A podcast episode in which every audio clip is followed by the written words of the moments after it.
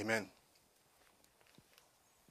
I had uh, began a series last week, uh, a grace series is what I'm calling it. Um, last week was a really, really, I thought it was a good message about the grace of God, and I really want you to, if you didn't get a copy, get a copy of that CD. I think I'm not sure. I don't think that one's on the uh, online yet, um, but um, the grace of God is absolutely marvelous when we begin to study it, study the grace of God, and understand what God's grace is all about. I'm telling you, it will really change your life. And so um, today we're going to be talking about, uh, we're going to be looking at Romans chapter 6, and the subtitle of the message is Shall We Continue to Live in Sin? Now, I know that uh, there are some of those, um, you know, out there that are always concerned about people abusing the grace of God. And to be honest with you, there are many people that today abuse the grace of God. They take the grace of God for granted. In fact, uh, I like to use an illustration for an example. If a policeman pulls you over,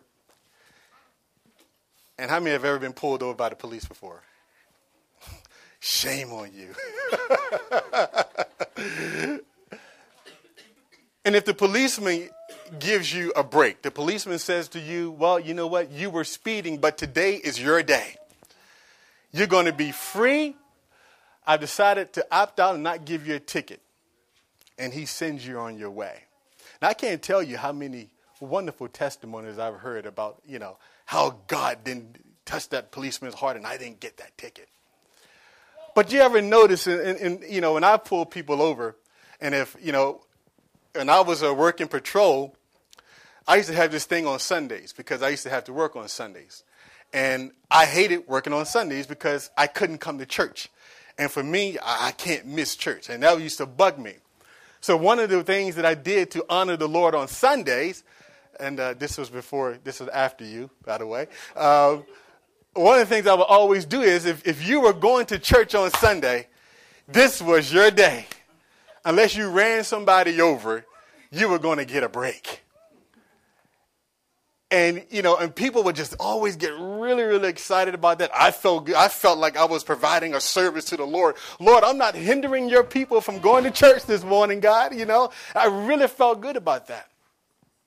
But not one time when I pulled them over and cut them some slack, I never saw them. I never saw them, you know, speed off put their feet on the gas and just go screaming down the roadway, celebrating that I didn't give them a ticket. Usually, what they do is they drive. They get, you know, they, they obviously they, I don't let them out of their car, but they they put the car in drive and they they kind of drive very very slowly. You all know what I'm talking about. You know what I'm talking about, right? So so then you go like 20 miles an hour for a while until the policeman kind of get out of sight, and then you go back to your normal way. After a little time, after you get through the shock of it all. But I can assure you that if that if the person would have done that, that how many know that I'm getting in my car and I'm going to track you down because the grace of God have just run out on you. Because I'm going to pull you over and give you a ticket. Why? Because I didn't say to you, use what the police says to you. He says what? He says, slow it what? Down. Whatever, whatever the offense was, don't do it. Slow it down. Now, notice the police would never ever say, you know, after if he cut you some slack, he gives you grace. The police would never ever say, now, hey, you know what? you know, I'm going to cut you some slack today. Hey, I really feel good. Just go on about your life. Just keep on doing whatever you want to do. Just have a good time. Just go ahead and just tear it up. Police never says that, right? Because that would be disrespectful, right? That would show what? A lack of what? Gratitude. Concerning what I had just done. I just cut you some slack. So it is with the grace of God. So many people, God extends grace, He extends mercy. He forgives us of all of our sins. He cleanses us of all unrighteousness. He makes us right with God. And then sometimes we kind of say, take it for granted and think that God's grace means that it's a license to sin. Just like the policeman that gave, that gave you a break, he wasn't giving you a license to continue to disobey the law. He was giving you. He was giving you grace because he just felt like it wasn't that you weren't wrong. He just felt like helping you, cutting you some slack. And so there's a doctrine that kind of floats around today that says that you can kind of live any way that you want to. You know, God understands. You know, God is a He's a God of grace. He's a God of mercy. Surely God knows that none of us are perfect. And the reality is, is that He does know that. He knows that we're going to fall short. He knows the struggles that we go through. But the grace of God gives us the power to live a life above sin and unrighteousness. God didn't give us grace so that we can continue in sin. In fact, most of us, if we can recall, it was that particular lifestyle that brought us to God anyway. You know, you were, you know, you weren't being fulfilled, and any fulfillment that you had, it was temporary at best. It never, the world never really satisfied you. So why would Christ save you and then have you go back to the weak and beggarly elements of the world and be again in bondage? Why would he do that? He wouldn't. The grace of God is for our benefit and is given to us not because we deserve it, but because God decided to lavish his love on us.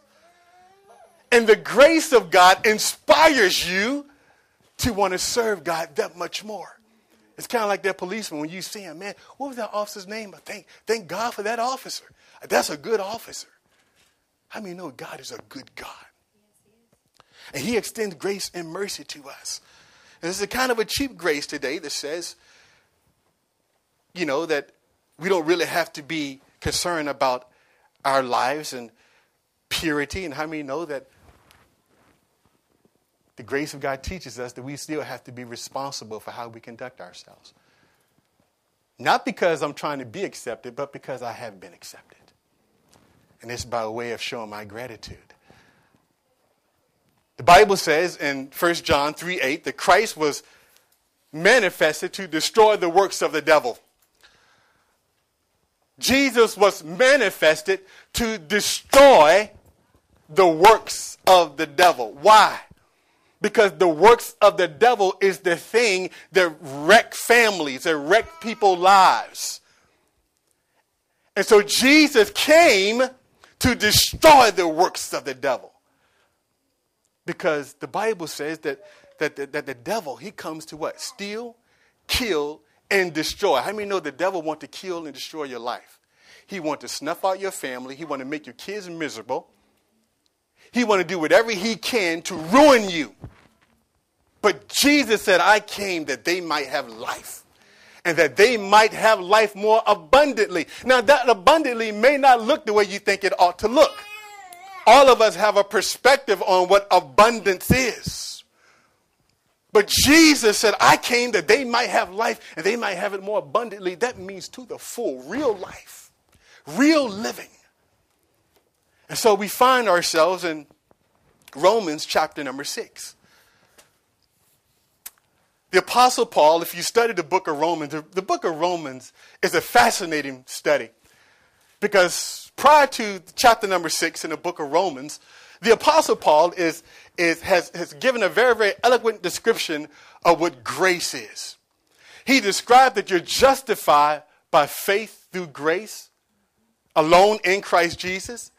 He, he talks eloquently about, he, he gives the, uh, you know, he, he, he lets us know the condition of man in Romans chapter 1, that all of us has fallen, have fallen under the judgment of God, and that Christ now is the answer. He is the Savior of all mankind. So as in one man, Adam, sin came into the world, as through one man, Christ, those who believe will be saved. And so the Apostle Paul describes it, and he's talking about grace through faith. And, and I'm sure Paul was thinking, just like we're thinking, he was kind of asking a rhetorical question because the same thing happened to us today. And I'm sure back in those days, there were people who heard Paul's doctrine talking about, well, you mean tell me all I have to do is believe in Jesus Christ and then I'll be saved? You mean tell me I'll be right with God? You mean tell me I don't really have to try to work my way in? And you, you mean tell me I don't have to go through the ABCD? I mean, come on, Paul. Certainly there got to be more. I got to do more. And those that were attacking that were saying, well, if that's the case, then people, well, you know, why not just go ahead and sin then? Go ahead and just, just live my life. Just have a good time, party, drink, get drunk, sleep around, shack up, hate people, be jealous, be angry. Why not just, just, you can do it all because God has forgiven you. We pick it up in Romans chapter 6, verse number 1. What shall we say then? Shall we continue in sin that grace may abound? Certainly not. How shall we who what died to sin live any longer in it? Or do you not know that as many as uh, as many of us as were baptized into Christ Jesus were baptized into his death? Therefore we were buried with him through baptism into his death, that just as Christ was raised from the dead by the glory of the Father, even so we also should walk in newness of life. For if we have been united together in the likeness of his death, certainly we shall be in the likeness of his resurrection. Knowing this, that our old man was crucified with him, that the body of sin might be done away with. Glory to God. That we should no longer be what? Slaves to sin for he who has died has been freed from sin. Now, if we died with Christ, we believe that we shall also live with him. Knowing that Christ, having been raised from the dead, dies no more. Death no longer has dominion over him. For the death that he died, he died to sin once for all. But for the life that he lives, he lives to God. Likewise, you also reckon yourselves to be dead indeed to sin, but alive to God in Christ Jesus our Lord. Therefore, do not let sin reign in your mortal body, that you should obey it in its lust. And do not present your members as instruments of unrighteousness to sin, but present yourselves to God as being alive from the dead, and your members as instruments of righteousness to God. For sin shall not have dominion over you, for you are not under law, but under grace. Now, I could almost just read that and say the end, but I'm not going to let you off the hook that easy. Hallelujah. Paul uses an analogy. How many have ever been baptized before? Baptized means to be immersed. In this context, it's to identify with. When one is baptized, they are normally dipped into the water, symbolic to all the world that this is, uh, if you will, a funeral that's taking place. And so when a person, right before the pastor, the preacher, or the minister dips them into the water, they're making a declaration that I want you to look at me because this person you see now will be no more. And so when that pastor dips you in the water, you are dying to yourself. And when he raises you back up, it's a picture now of you having new life. You are a new person. So when anybody come to, to the Lord Jesus, all of us were dead. We were, we were dead in our trespasses and sin. And so when we came to Jesus, we said, Lord, save me. My life is a wreck. I need to be delivered. At that moment, what you are saying is, I am ready to die to myself. So baptism is symbolic of you dying to yourself. And so you are a dead man, but you have been raised to newness of life. The Bible says that our old man was crucified with him that we should no longer be slaves to sin. And I like how Paul said it because Paul said this. Paul says, now, he said, I mean, it's almost like he's saying that's an oxymoron. He says, well, wait a minute. Why would you ask me, could we continue in sin? Why would you want to do that? Because you died to that. Don't you remember? Don't, don't you remember that when you came to me, that, that you died to yourself? You died to your old way of living? Why would you even say that? And he says emphatically, he says, certainly not. Absolutely not. Why? Because you died to that old life. That old life has no more dominion over you. The grace of God gives you power to live a life that is reflective of the character of God. And so Paul, he challenges the Romans. He says, certainly not. He says, we are to walk in newness of life. The Bible says in 2 Corinthians 5:17, if any man be in Christ, he is a what? New creature. Old things have passed away. Behold, all things are new. That newness of life does not mean that I am trying to, to work my way into heaven. It means that now I have a new identity. I submit to you today when you see believers that are walking in willful sin and disobedience to God, if that's if we can call them that, that they are having a identity crisis. You know, one of the things, all of us have rules in our house, right? You come in my house, there's a certain way, certain rules that we have. My kids will tell you that. And daddy don't deviate from how we're going to do things in the house. And whenever our kids do something that's kind of like don't represent us, we kind of like say, what are you doing? We, don't do that in this house. That's, that's, not, that's not who we are. What, what, what's the problem? Because you are a Bailey. You see? And being in the house of Bailey, you have to conduct your life a certain way because you're, you're in the house. And if you come in my house, there's a certain way that we do things in my house. Because what? I'm your daddy. I'm your papa. Now, when you come into the kingdom of God, you have been given a new identity. You have been adopted. You have been adopted by Jesus Christ into the family of God. You have a new daddy. You have a new peppy, if you will. And now we are to live according to the standards of the house, the house being the Christian faith. So once you come out of, out of the world into the family of God, you need to learn the culture of a believer. That's why we talk about the importance of regular fellowship with other believers, coming to church and praying together, working together. Why? Because you need to learn the rules of the house of God. So that you can understand how does God run his house? What, what am I supposed to do? I've been saved by his grace. Now I need to understand how am I supposed to live? And so we have many people today that have an identity crisis. They don't really understand who they are. But boy, if you ever get a revelation of who you are, you're secure with that. How many people you've known that, that will spend hours, perhaps you're one of those persons, and years, you know, trying to find out who a mother or father was? Why that is so important. I mean, you've seen people do that for, I mean, they will, they will just, they will spend years doing that. Why? Because they're trying to find their identity because if you want to know where you're going, you got to know where you come from. So many people have an identity crisis. He said, We're to walk in newness of life. That means, Daddy, what's the rules of the house? How do I discover the rules of the house? Right here. This is it. My kids, every now and then, you know, they are given instructions every day to read their Bible, to spend time in the Lord.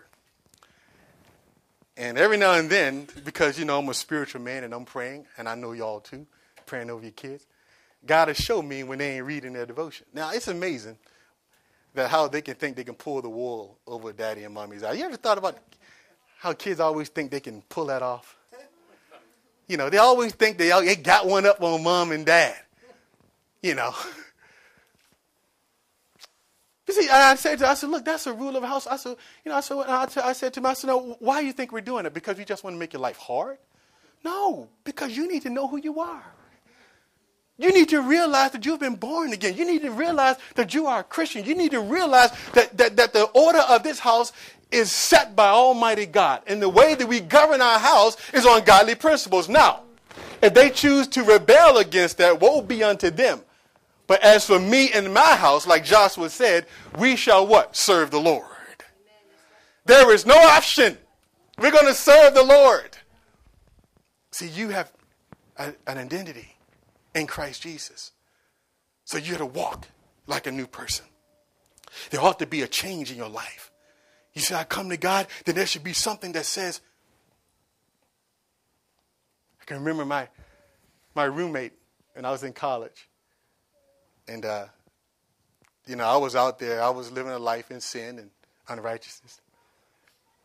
I got saved when he went to Maryland. Before that, we partied every weekend. Man, we got drunk.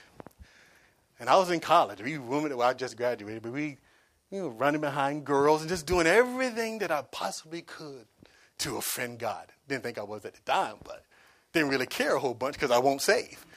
I won't redeem yet. And I got saved when he left. And when he came back, he said to me, and I had, because, you know, usually I used to have on certain kind of music, you know, party music, that go-go music. Anybody familiar with go-go music? I used to like that go-go music, right? Well, I, I put on some, some, of that, some of that good Christian music. I'm not talking about that contemporary stuff. I'm talking about that.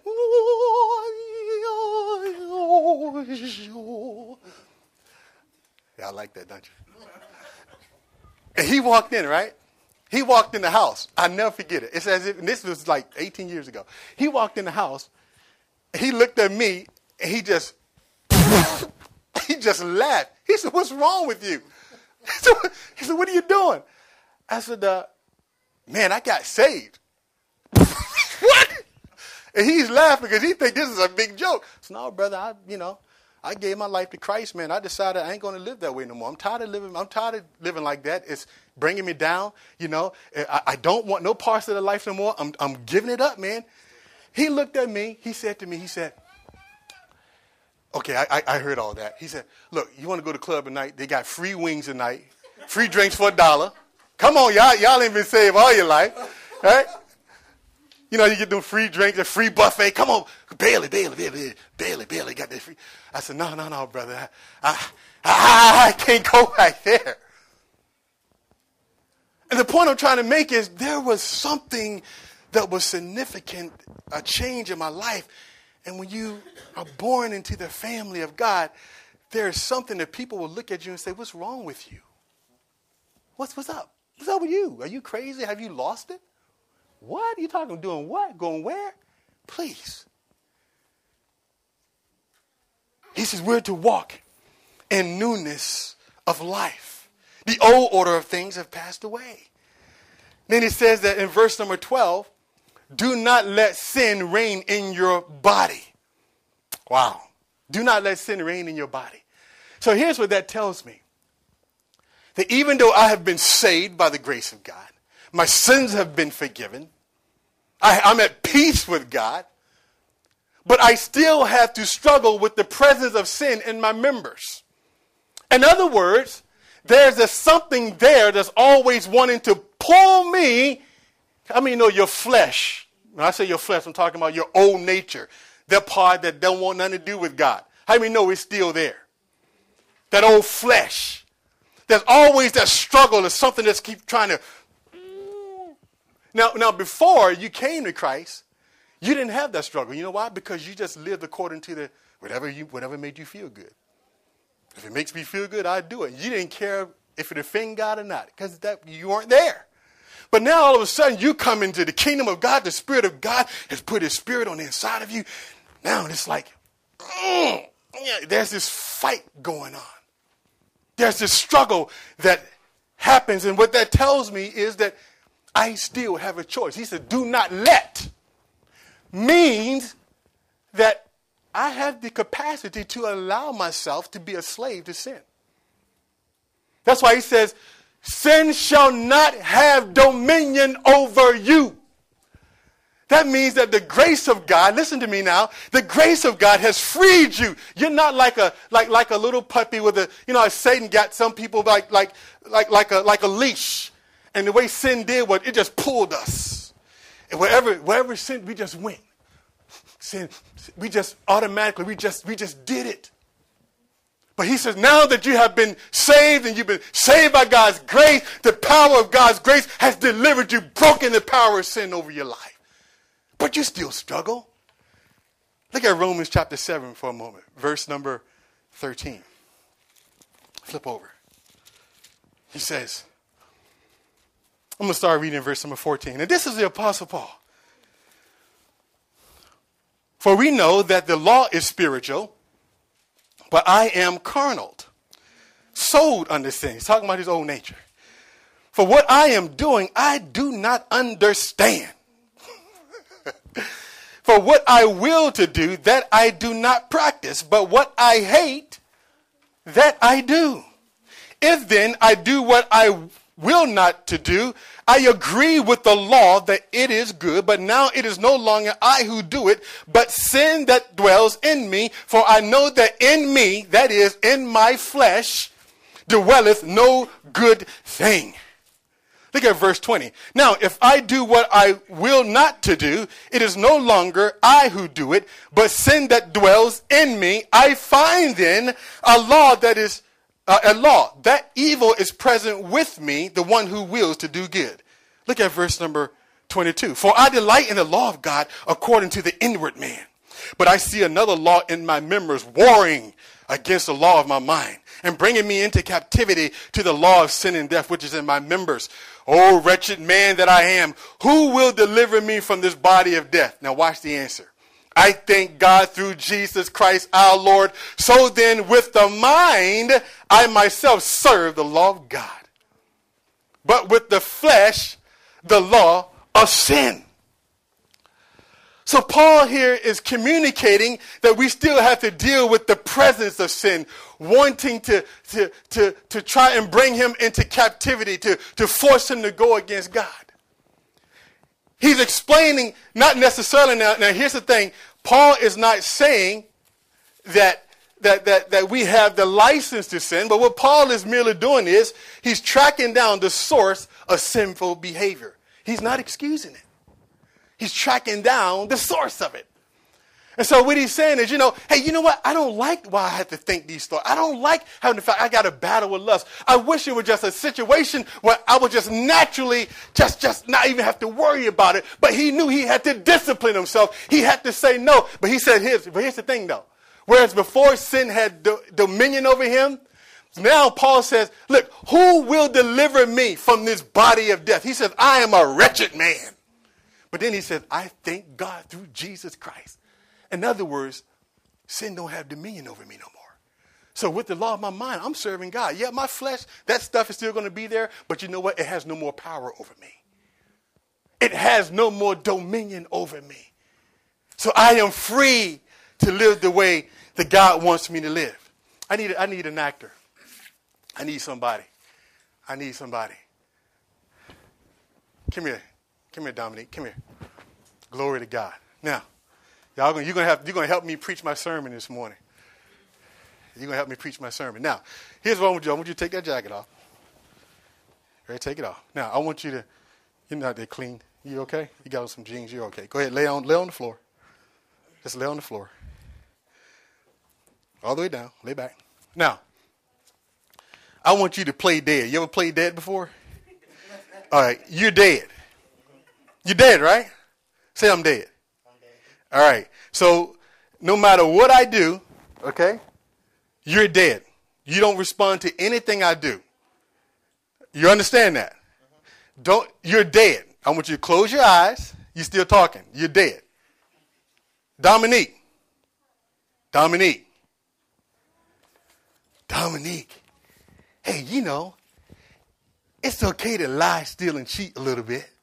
I mean, God don't mind. You know, Dominique, hey, look, you know, you know, they all the government's always taking all your money anyway. So it doesn't matter. Go ahead, cheat a little bit on your taxes. Come on, man. Come on, let's do it. You can do it. Come on. Hey, man, you know what? You have every right to get angry. You need to go over there and just pop them in the head. They should have never said that to you. Come on, man. Come on. Let's go get them. Hey, hey, hey. Oh, what about lust? Oh, hey, man, you know what? God don't mind. You can have all the, the ladies that you want. I mean, come on, man. Come on. You can, come, come on. Come on, man. You can, Dominique. Hey, come on, Dominique. Oh, you can be as greedy as greed, greed. You, you, know what, Dom? You can have all you want, Dominique. All you want. I mean, you can be greedy and just get everything and store it up for yourself and don't care about nobody. Look, sing that song, Dominique. It's all about you. God don't want you caring about nobody for you because nobody gonna care about you if you don't look out for you, right? So, man, so look, Dominique, it's okay to be a little selfish. Come on, Dominique. It's all about you. It's all about you, man. Hey, hey. Good job. You're going to rise from the dead now.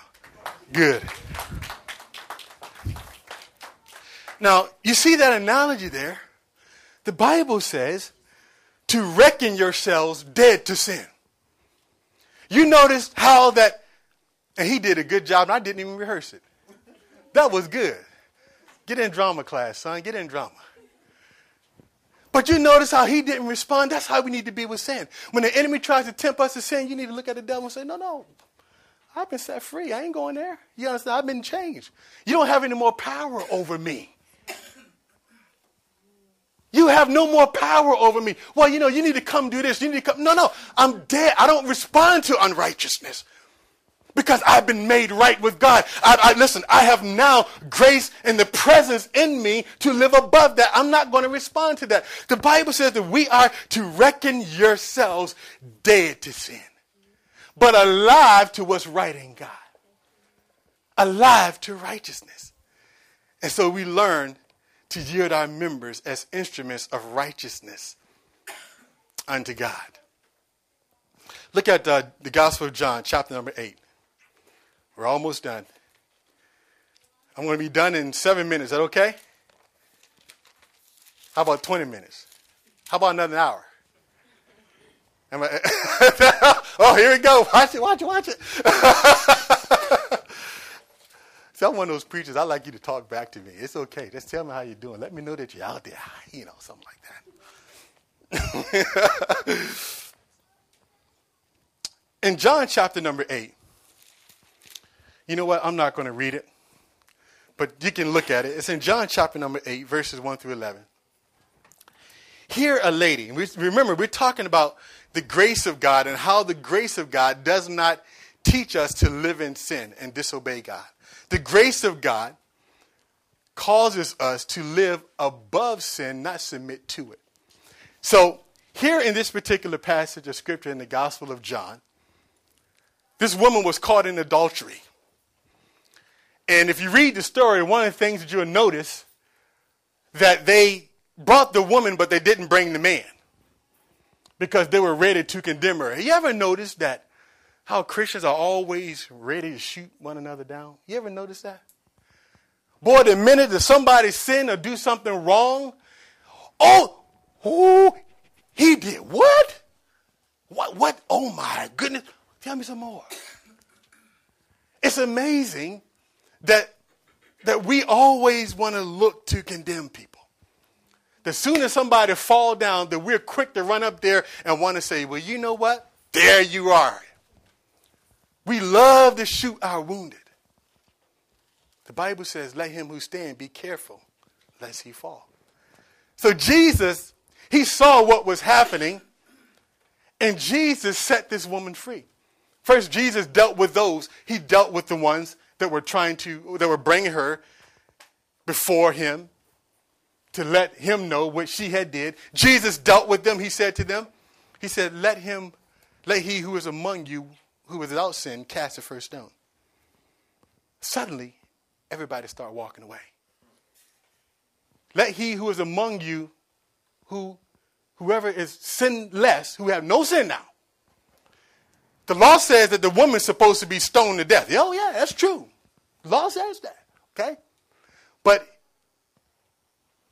if one of you guys have no sin in you at all, I mean, if you're perfectly right, go ahead and throw the first stone at her. The Bible said they all dropped the stone. And one by one, they said, See ya. And then Jesus looks at the woman. He says to her, He says, Woman, where are your, your accusers? She said, I don't know, Lord. He says, Look, neither do I condemn you. And he set her free. Now, talking about the grace of God, did he not show grace and compassion toward her? Yes. Was she guilty for committing adultery? Absolutely. But what did he say? Go, but sin no more. Go, but don't sin no more. And so grace isn't like a, a, a, kind of grace with no limits. He says, go and don't do it again. Yet he shared great love and great mercy with her. But the grace of God doesn't teach us to continue in sin. It teaches us to live above it. Amen.